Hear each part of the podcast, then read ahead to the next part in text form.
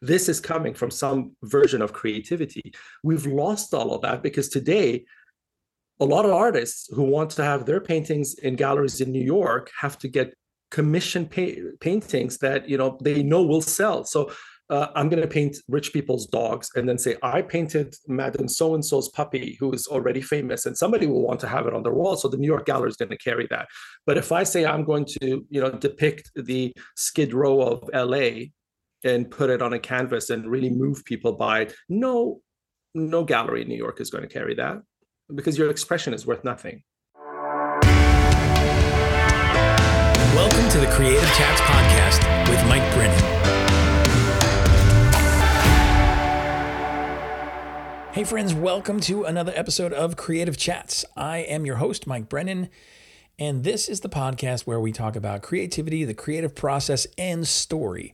And I love to unpack these things mostly with my guests and explore how we can apply these things to our own creative processes and journeys. Now, I would love to also invite you to subscribe to the Daily Creative Habit email newsletter. Nobody needs more emails. I get that. But this email that I send out once a week is packed with some inspiration, some resources. I give daily creative prompts for you if you're looking for something to get you out of the rut, to kind of get the juices flowing. Perfect for you. Also, we have a community over on Facebook that is called Daily Creative Habit as well.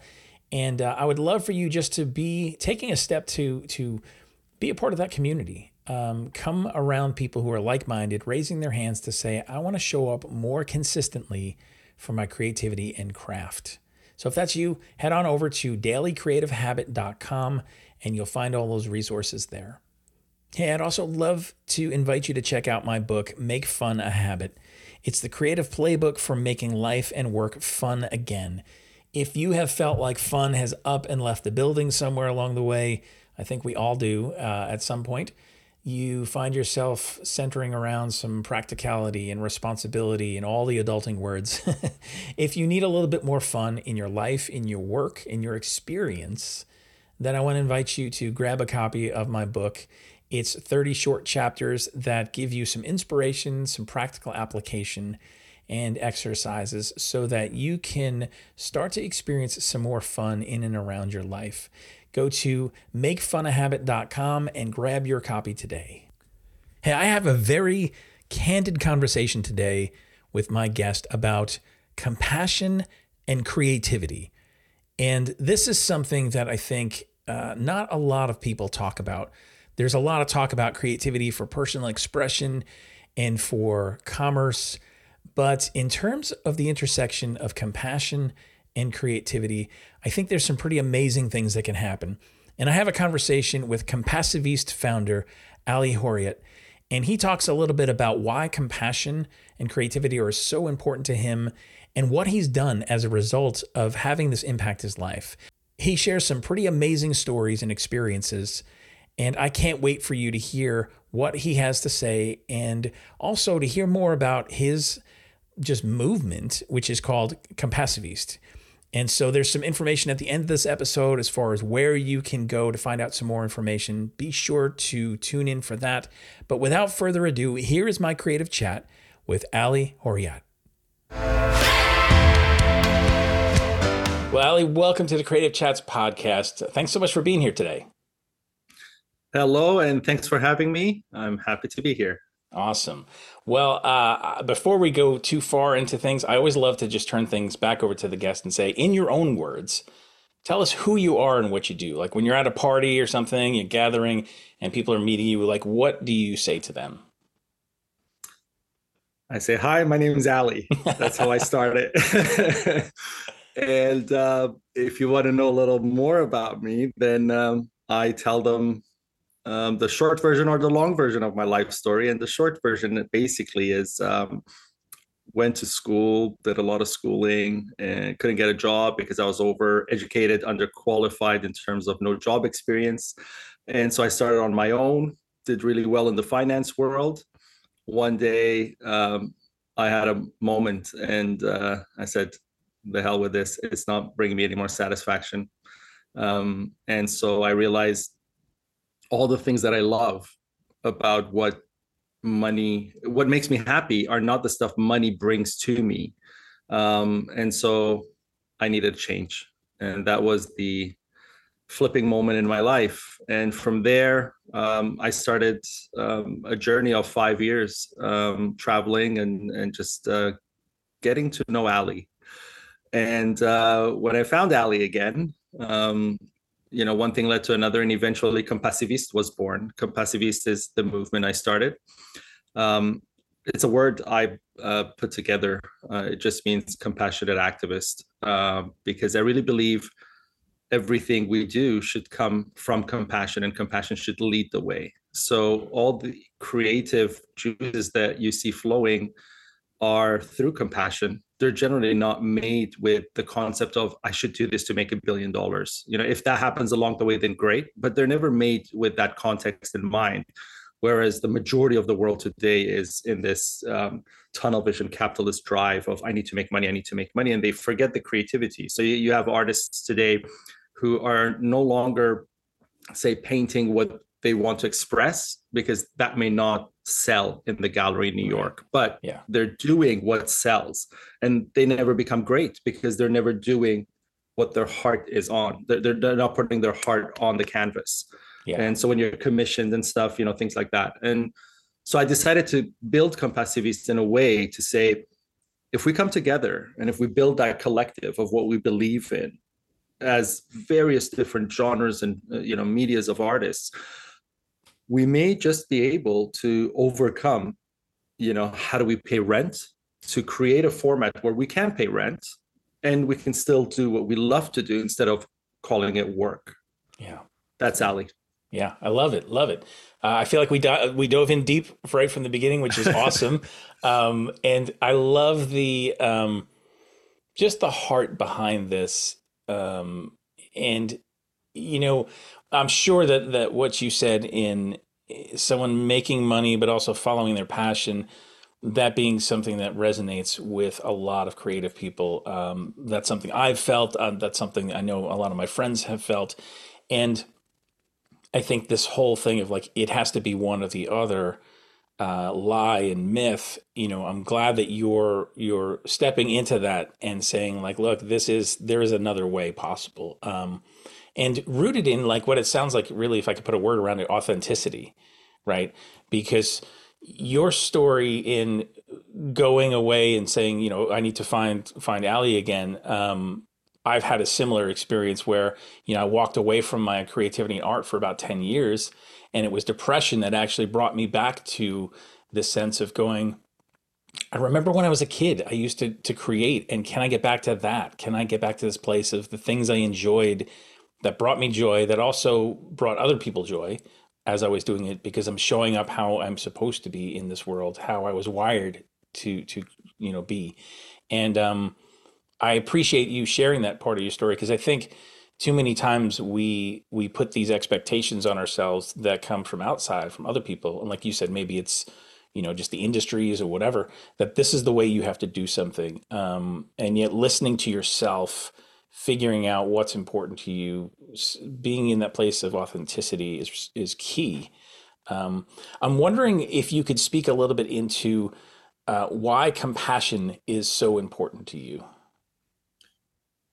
Okay, um, so the thing about compassion is, people, it's become um, a bit misconstrued in terms of help or care or these kind of um, you know synonyms attached to it.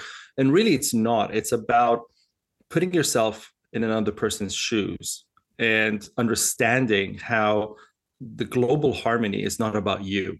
It's about everybody together the animals uh, you know the fish the, the, everything the plants you um, your neighbor uh, the person you'll never meet all the way across the world.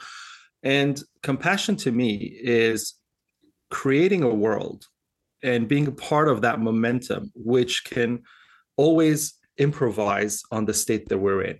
So if I'm compassionate about making the world better, let's say I'm very wealthy and I say, Oh, I'm compassionate about making the world better. I'm just going to donate a ton of money and post it on my Twitter. That's not compassion. Compassion is you thinking, what can I do through my industry with my group, with my people, with my neighborhood, with where, whatever connections that I have to actually make a difference, to see that difference in play.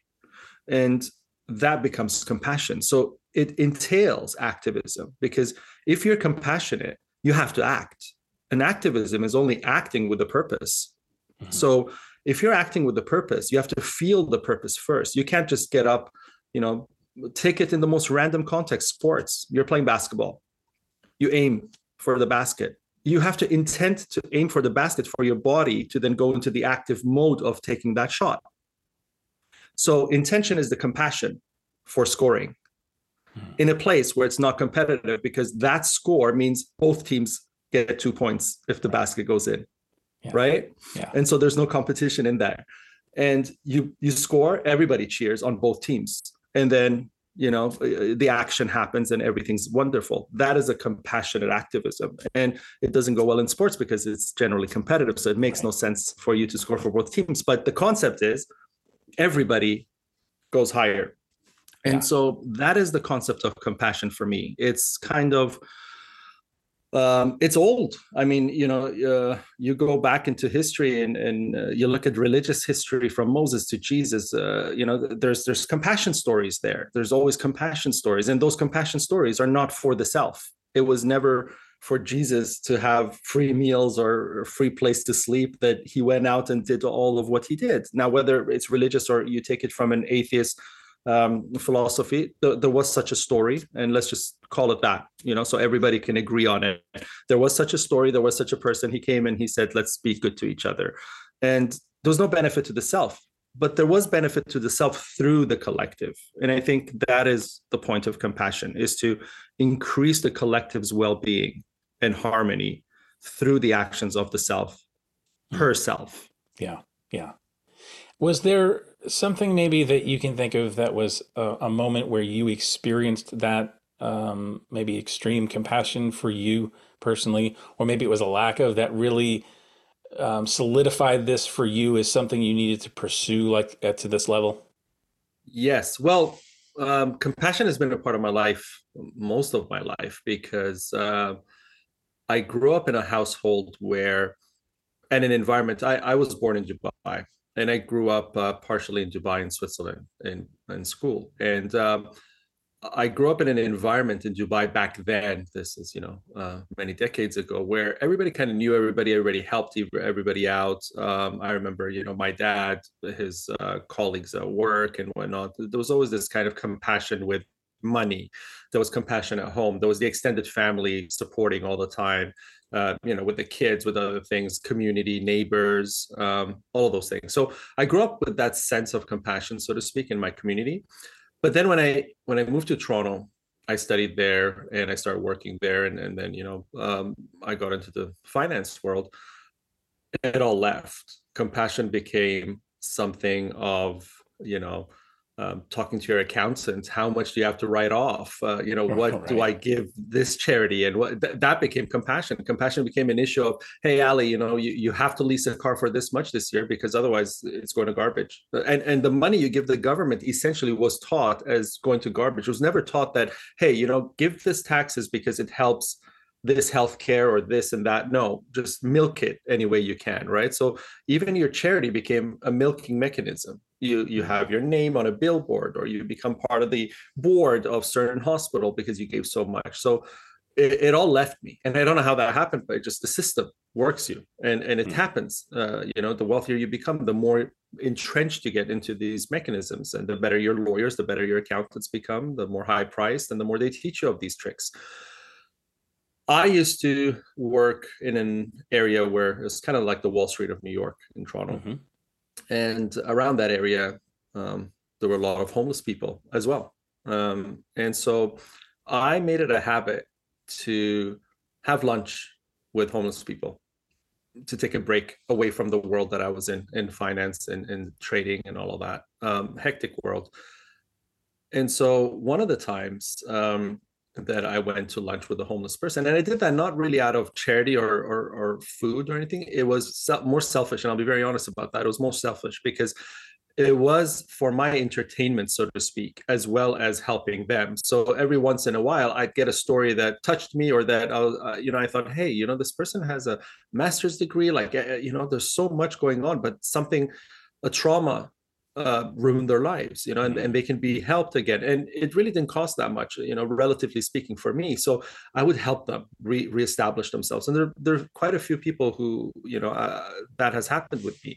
So I was always looking for that kind of thing, um, in a sense. But at the same time, a lot of it was entertaining because they see things and say things and you know relate stories from a completely different world.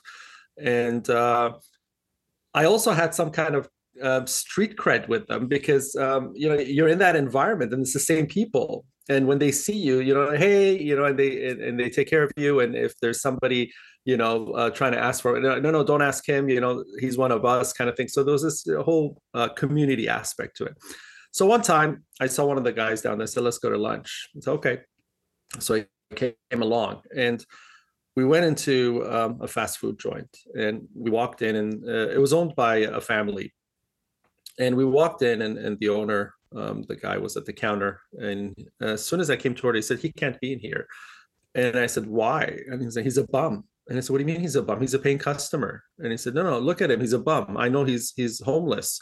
And I said, "What what does that matter to you? You do you ask me for my home address when I come to order a burger from your joint for five dollars? You know, he's a paying customer. That's all you need to know." And uh, so, you know, we started arguing, and he was just, you know, putting his foot down. And I think he was doing that partially because he didn't want this person to come into the store again because they do that. They treat them in a way to kind of draw that barrier. You're not allowed in here even if it's minus 30 outside. You just don't come in right? So i started noticing in that moment that this was a matter of um, financial evaluation. We were putting a dollar sign on every human being and so i thought about that for a second as he was going on and on. And i said wait wait wait. You're saying this person can't walk in because his net worth is zero. He can't afford to pay the food because you know there's no law that says his dress is his outfit's shabby or anything like that um, that he can't come in. And so if you're going to calculate things by this measure by this variance your net worth to this gentleman is here to here your net worth to me is here to here so our net worth is so much further than your net worth to that person. And so if that's the case, then I should be treating you like I should just stand on the counter, pull my pants down, and just pee all over your establishment because I can, because that's my net worth. It gives me the allowance to do that by your definition of how we identify and how we relate to each other. And so uh, you, you know, he was taken back by that. And I said, you know what? On top of that, my net worth also allows me to call my litigation lawyer, who I pay anyways because he's on a monthly retainer, and bring him down here and say, how much fun can we have here? Because, you know, I have nothing better to do with my afternoons. I mean, you know, I'd be on the treadmill and my lawyer can fill me in on how he's ruining your life. so how would you like that? And his wife at that point, you know, she realized this is escalating and so um and i was a known figure. So you know they they didn't want that. And she stepped in and she said ali uh, you know maybe you had a bad day. My husband had a bad day. We had some problems in the morning you know whether she made it up or not or whatever. And she came to me and said don't worry about it. What do you want? And i said she's like don't need, you don't need to pay. It's okay. And she herself brought the food to the table and was nice to the person there and all. We sat and you know as I wanted to start eating, and I was like, okay, so how, how have you been? You know, what's your story? Um, he's just staring at me, the homeless person. And I said, what's wrong? And he's like, why did you do all of that? And I said, what do you mean? He's like, I could just wait it outside and you giving me the food in a bag. And I said, no, no, you're human. I'm human. We're equal. We sit at the same table. We eat together. That's what this mm-hmm. is all about. Yeah. And he's like, no, we're not. And I said, what do you mean we're not? He's like, you're a superhuman he's an average human. I'm a unnecessary human. Hmm. that was the moment that everything hit me. And so he told me a story. We ate and we left. And when we left uh, you know i got some extra food gave it to him shared with his friends whatever. We parted ways. Um, and i was really uh, walking back to my building, I was really hurt I was like, this, this, this is really awful because I do this too. Unknowingly, I do this. I categorize people because I can't just go to, you know, the CEO of uh, one of the floors in my building and say, "Hey, buddy, let's go for lunch," because I said so. He wouldn't, or she wouldn't. You know, eh, they say, "Wait, appointment, blah blah." My calendar would be so much, so much to organize. I can just do that, but I can do that with with them because I feel like I have authority and so I started deconstructing this from so many different ways. And I realized how awful I've become. Hmm. In in the name of being a compassionate person, in the name of, oh, Ali's so helpful, Ali's so compassionate, Ali gives so much to charity, Ali's always helping people. But it, Ali wasn't.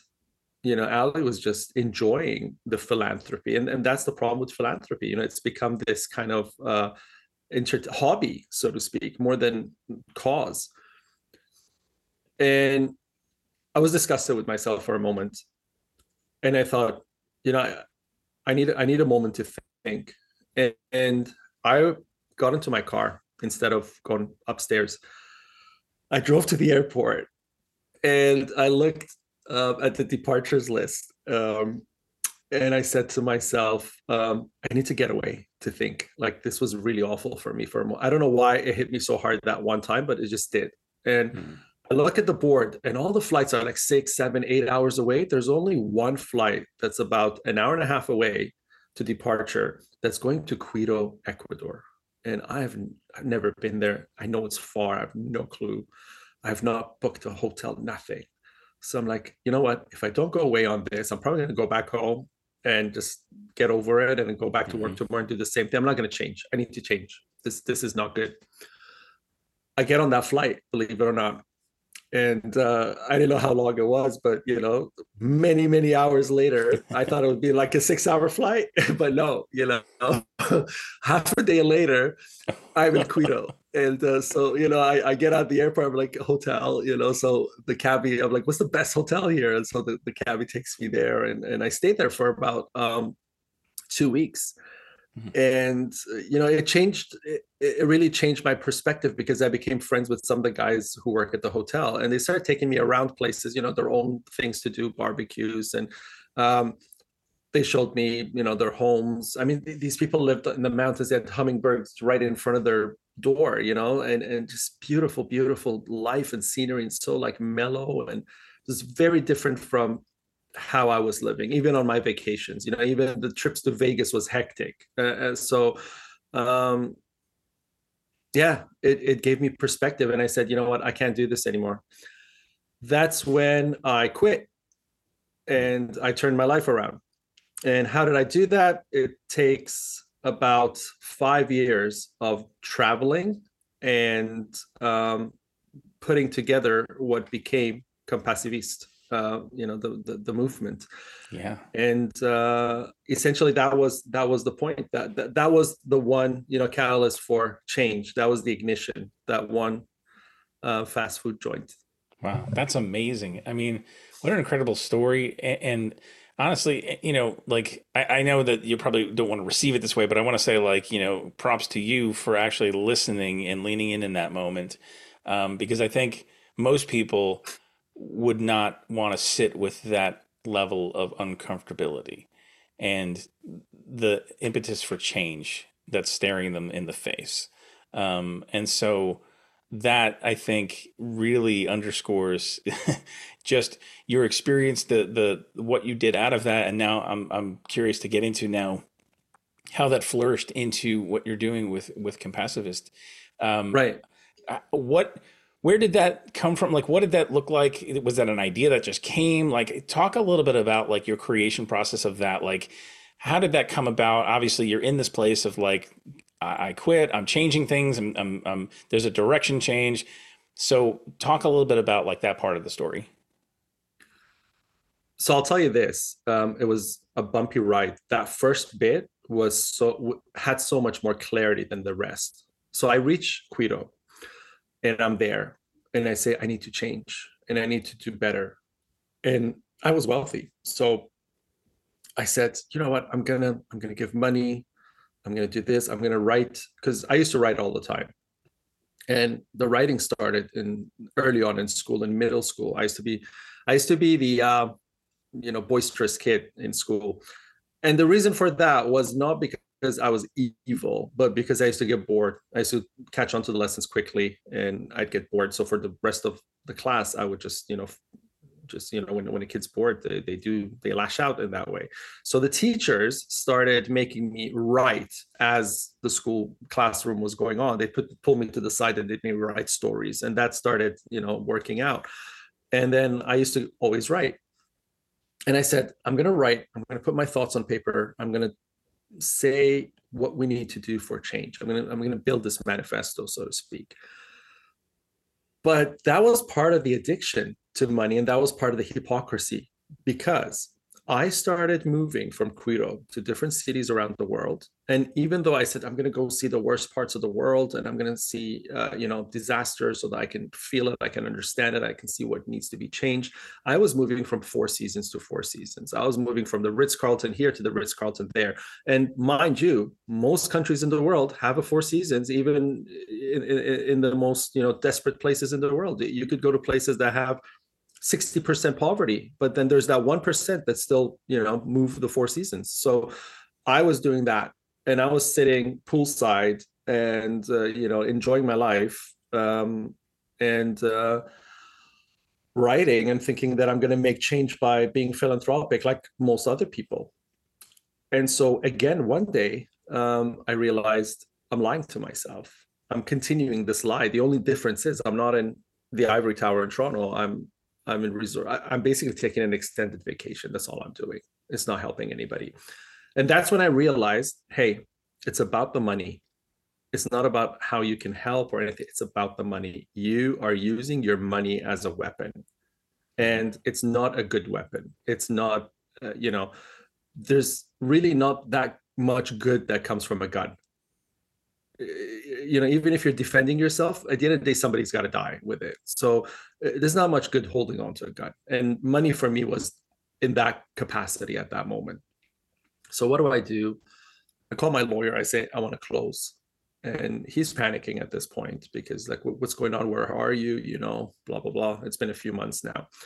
And i said i want to shut down. And he tries to talk me out of it. I said no i want to shut down.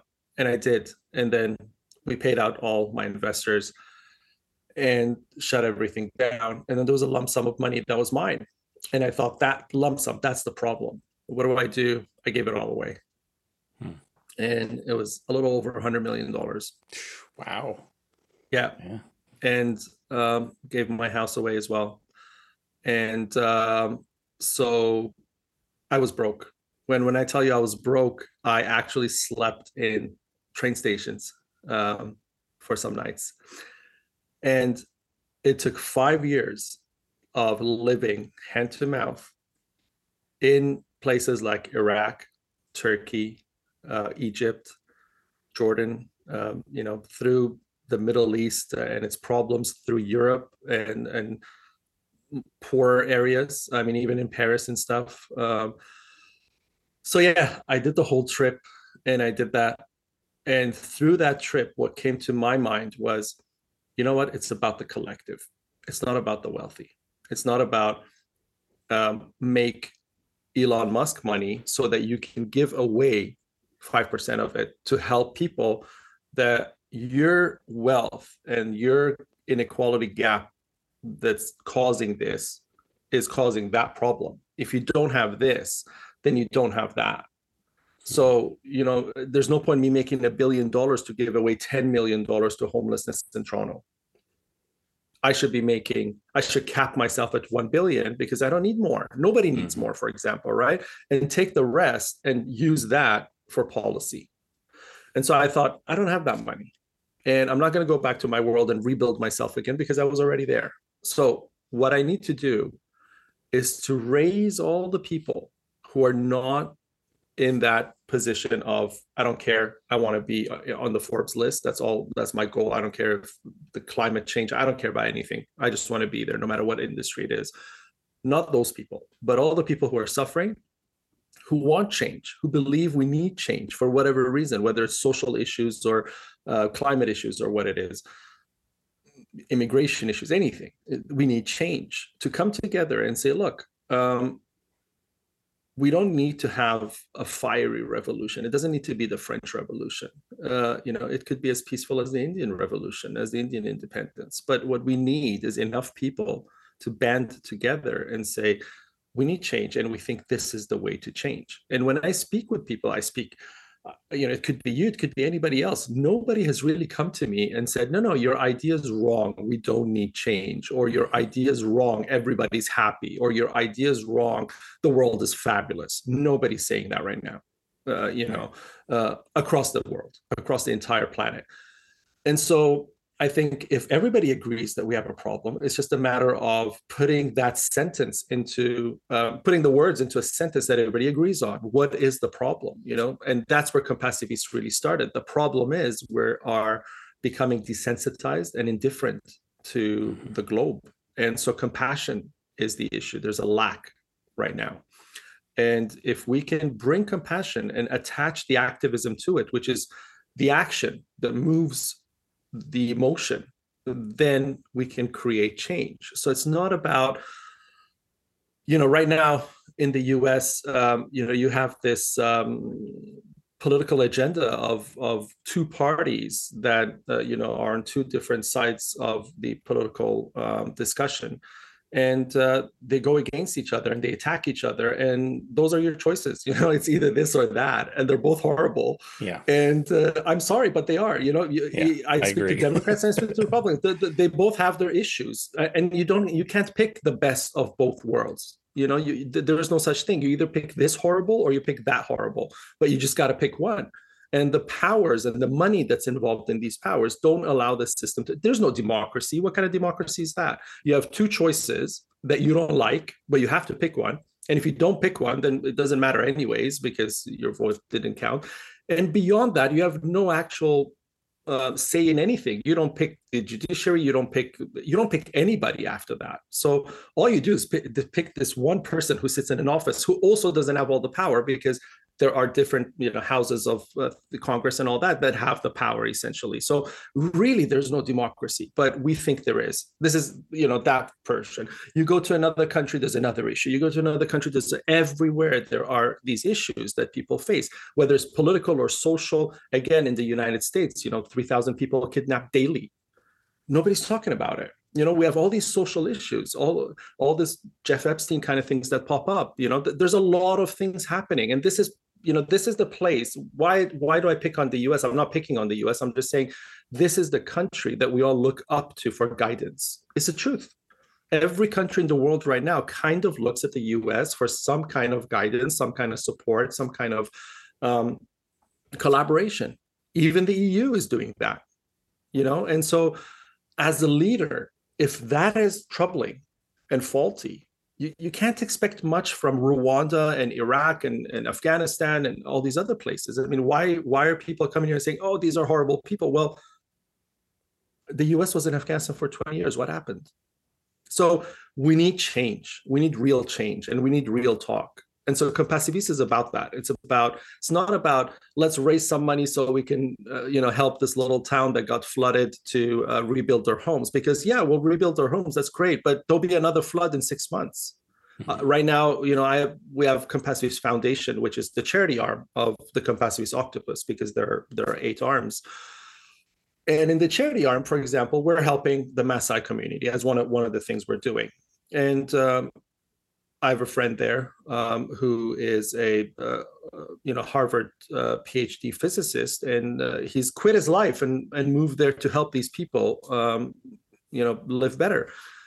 And we're helping them, but we can help them all we want, and we can have you know Bill Gates money come and help us, but as long as the environment deteriorates, they're suffering because they rely on the environment that they knew for the last few centuries.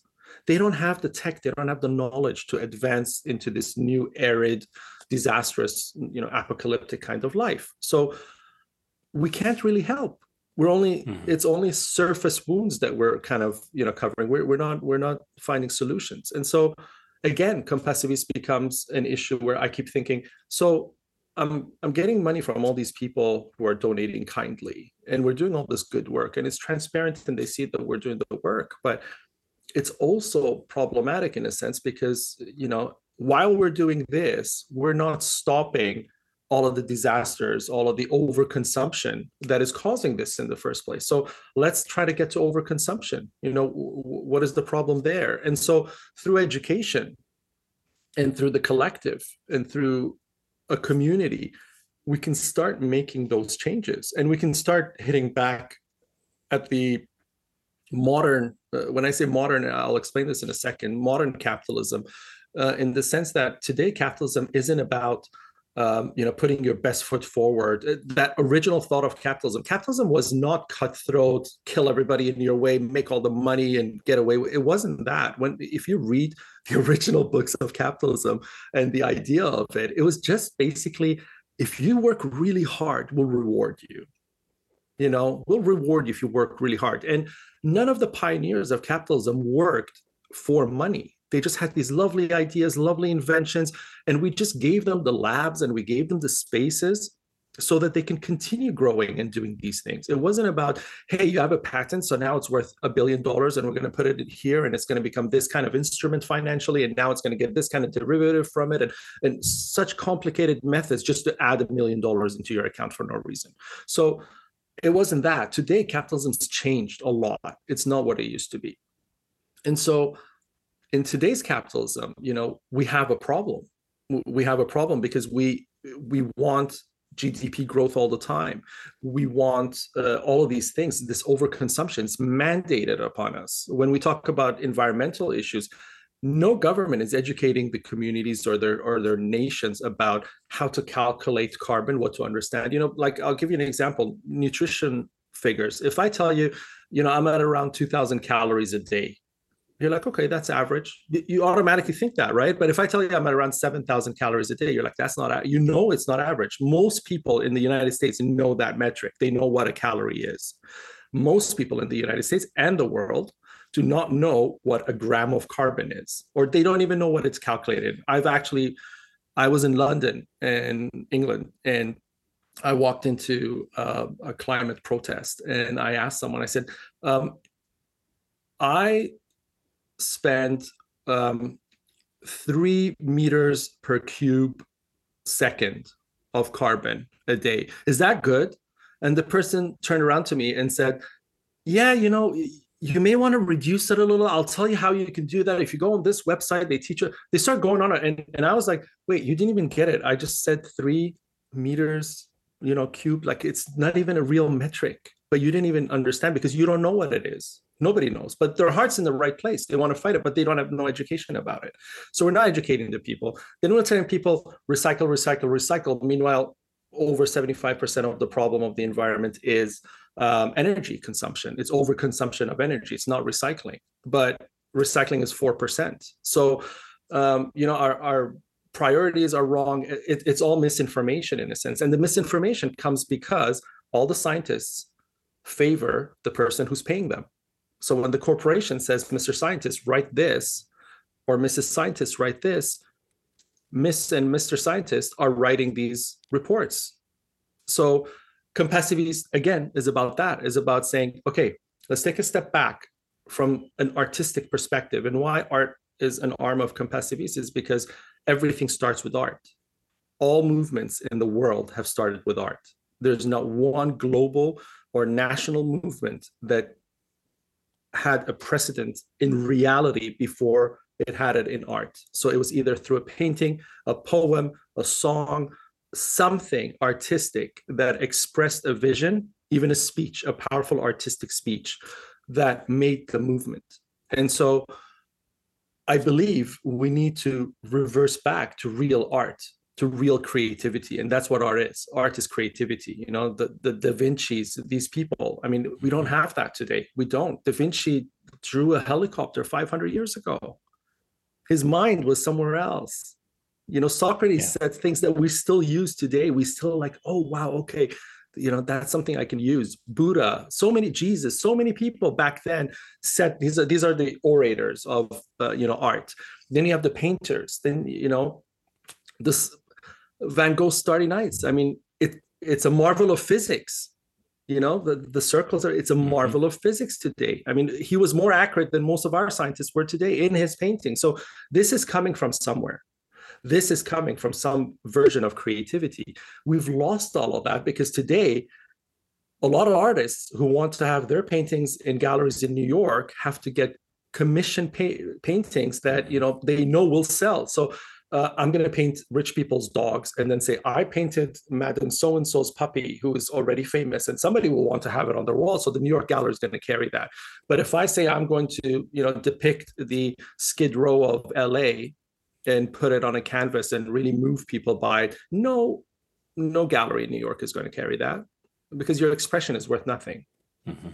And so you know one of the programs we are developing at Compassivist Art is essentially that giving um, a collective to artists to join so that they can create and they can have funding while creating so that they don't have to rely on following a trend or a fashion and Yeah. so you know the- the- the- and regurgitating stuff that is is again capitalist in a sense because it moves it sells. Those are the thoughts the artist has when they're doing something you know? Um, even warhol wasn't thought thinking that way. You know some of the stuff that he did was kind of revolutionary eh, you know even now because um, it was outside of the box. And granted he was able to do some of those things because he had the funding to do it. But think about it that's where i'm trying to get at. He had the funding so he became he was allowed to express himself when he didn't have funding he was not expressing himself Right. he was Yeah. getting funded right so we need to step out of that zone we need to step out of the zone of just everybody you know trying really hard for money Mhm.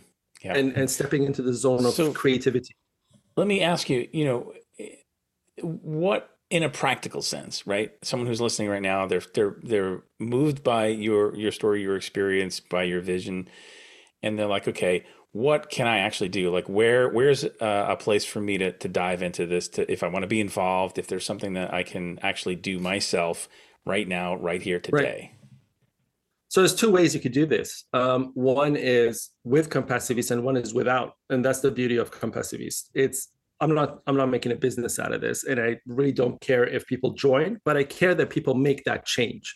So you can go to compassiviste.com or or the other um, you know websites we have, or platforms, or apps, or whatever, and you can find them. You do search on Compassivist, all of those will come up. So if you care to, you do that. If you don't, my advice is reflect on your own life for a moment. Sit down. It, you could be anybody. You could be a neurosurgeon. You could be you know a billionaire. You could be um, somebody who's trying to make ends meet.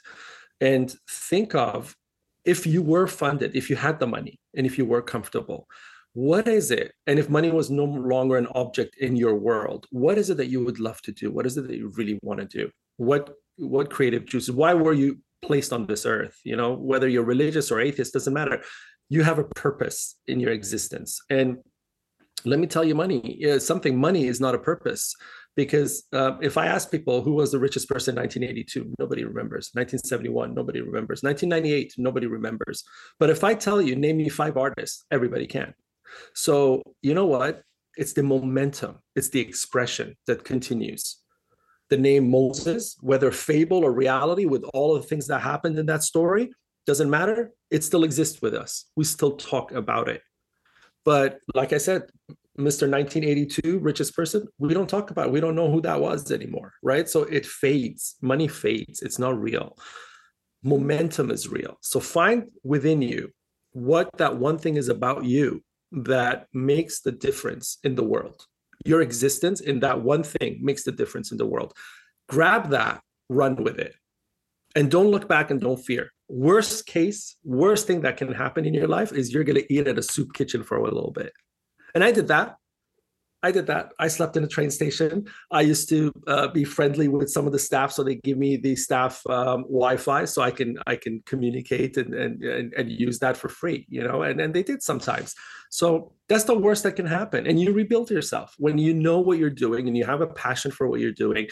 People see that, people align with that, and you rebuild yourself and and you come back. And I'm so much happier today, right now, here than I ever was uh, at my richest, at, at, at the points where people, you know, were were um, thinking, oh, what's you know, what's Ali doing? What's Ali's next car or something like that? I, the, none of those matter. None of those matter. Yeah, yeah. You can tell just even uh, me having this conversation with you. There's this sense of your wealth isn't just money; it's it's life. It's a yes. rich life, a rich existence, and um, yeah, I mean, what what better thing to to experience, right? Where we're we're part of this thing, we're giving, where we're living Real out value. our true purposes. Yeah, exactly, yeah. exactly. Real value. I mean, that's the mm. thing, right? We we value ourselves wrongly by the numbers of zeros or the dollars in our bank account and that has become our value unfortunately and we we teach that everywhere we teach that to our kids a lot of countries in the world you know these are stereotypes but go become an engineer go become a doctor you know they push their kids into those fields.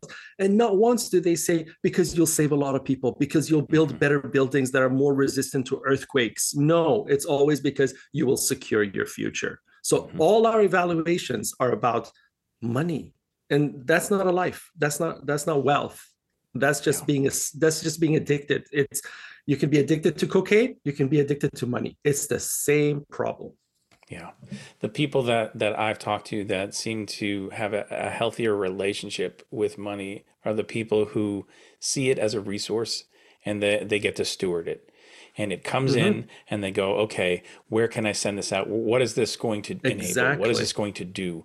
This isn't something to hoard. This isn't something to just, mm-hmm. you know, make my life better in and of itself. But how do we use this as a resource? And again be a steward of that. And um, I, I right. love that kind of picture of um, because then then it's it's free flowing then it's it's doing something. There's more of a purpose to it and and mm-hmm. of you know beyond itself. So. Right. And and and and you become a value within your community your society globally even.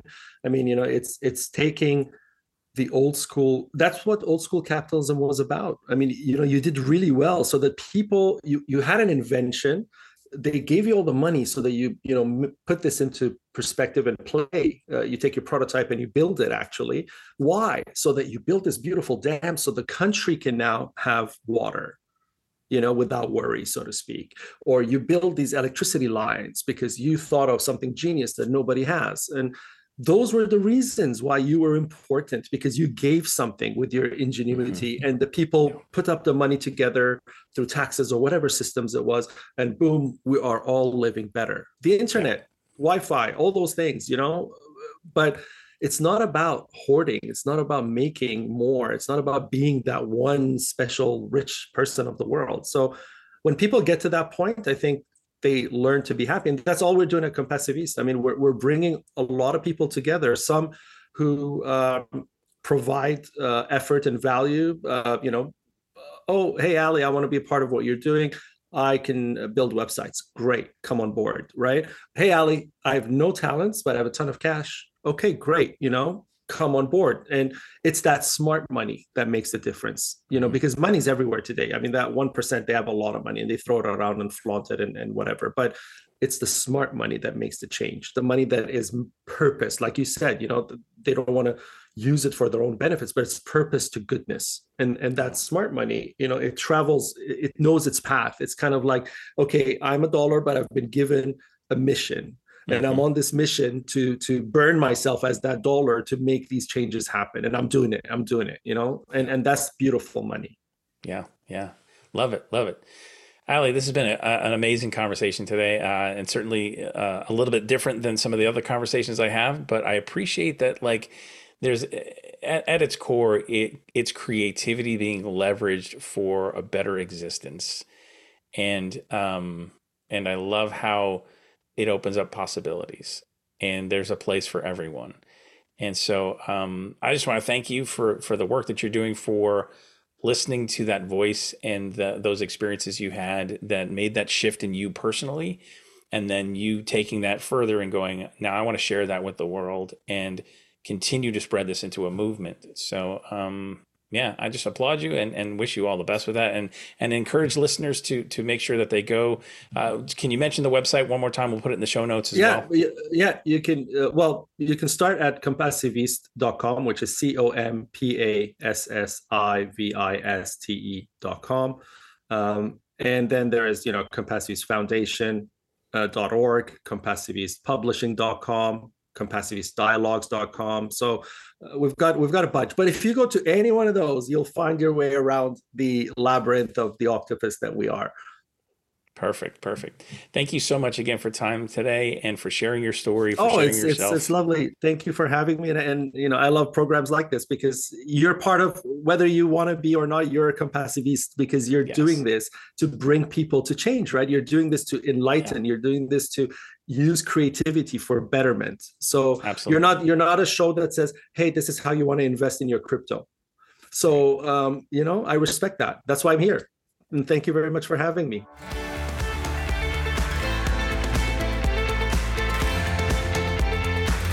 Thanks for listening today. I'd appreciate it if you would subscribe, leave a rating and a review. It really helps this podcast be seen and heard by others.